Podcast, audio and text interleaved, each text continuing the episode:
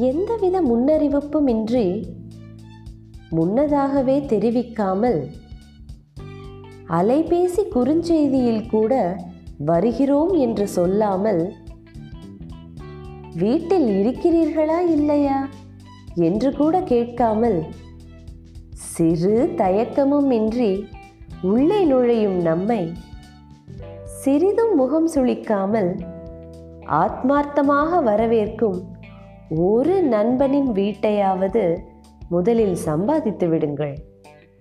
பணம் பொருள் கார் வீடு அனைத்தையும் விட இது கடினம். பிரபு சங்கர் கா.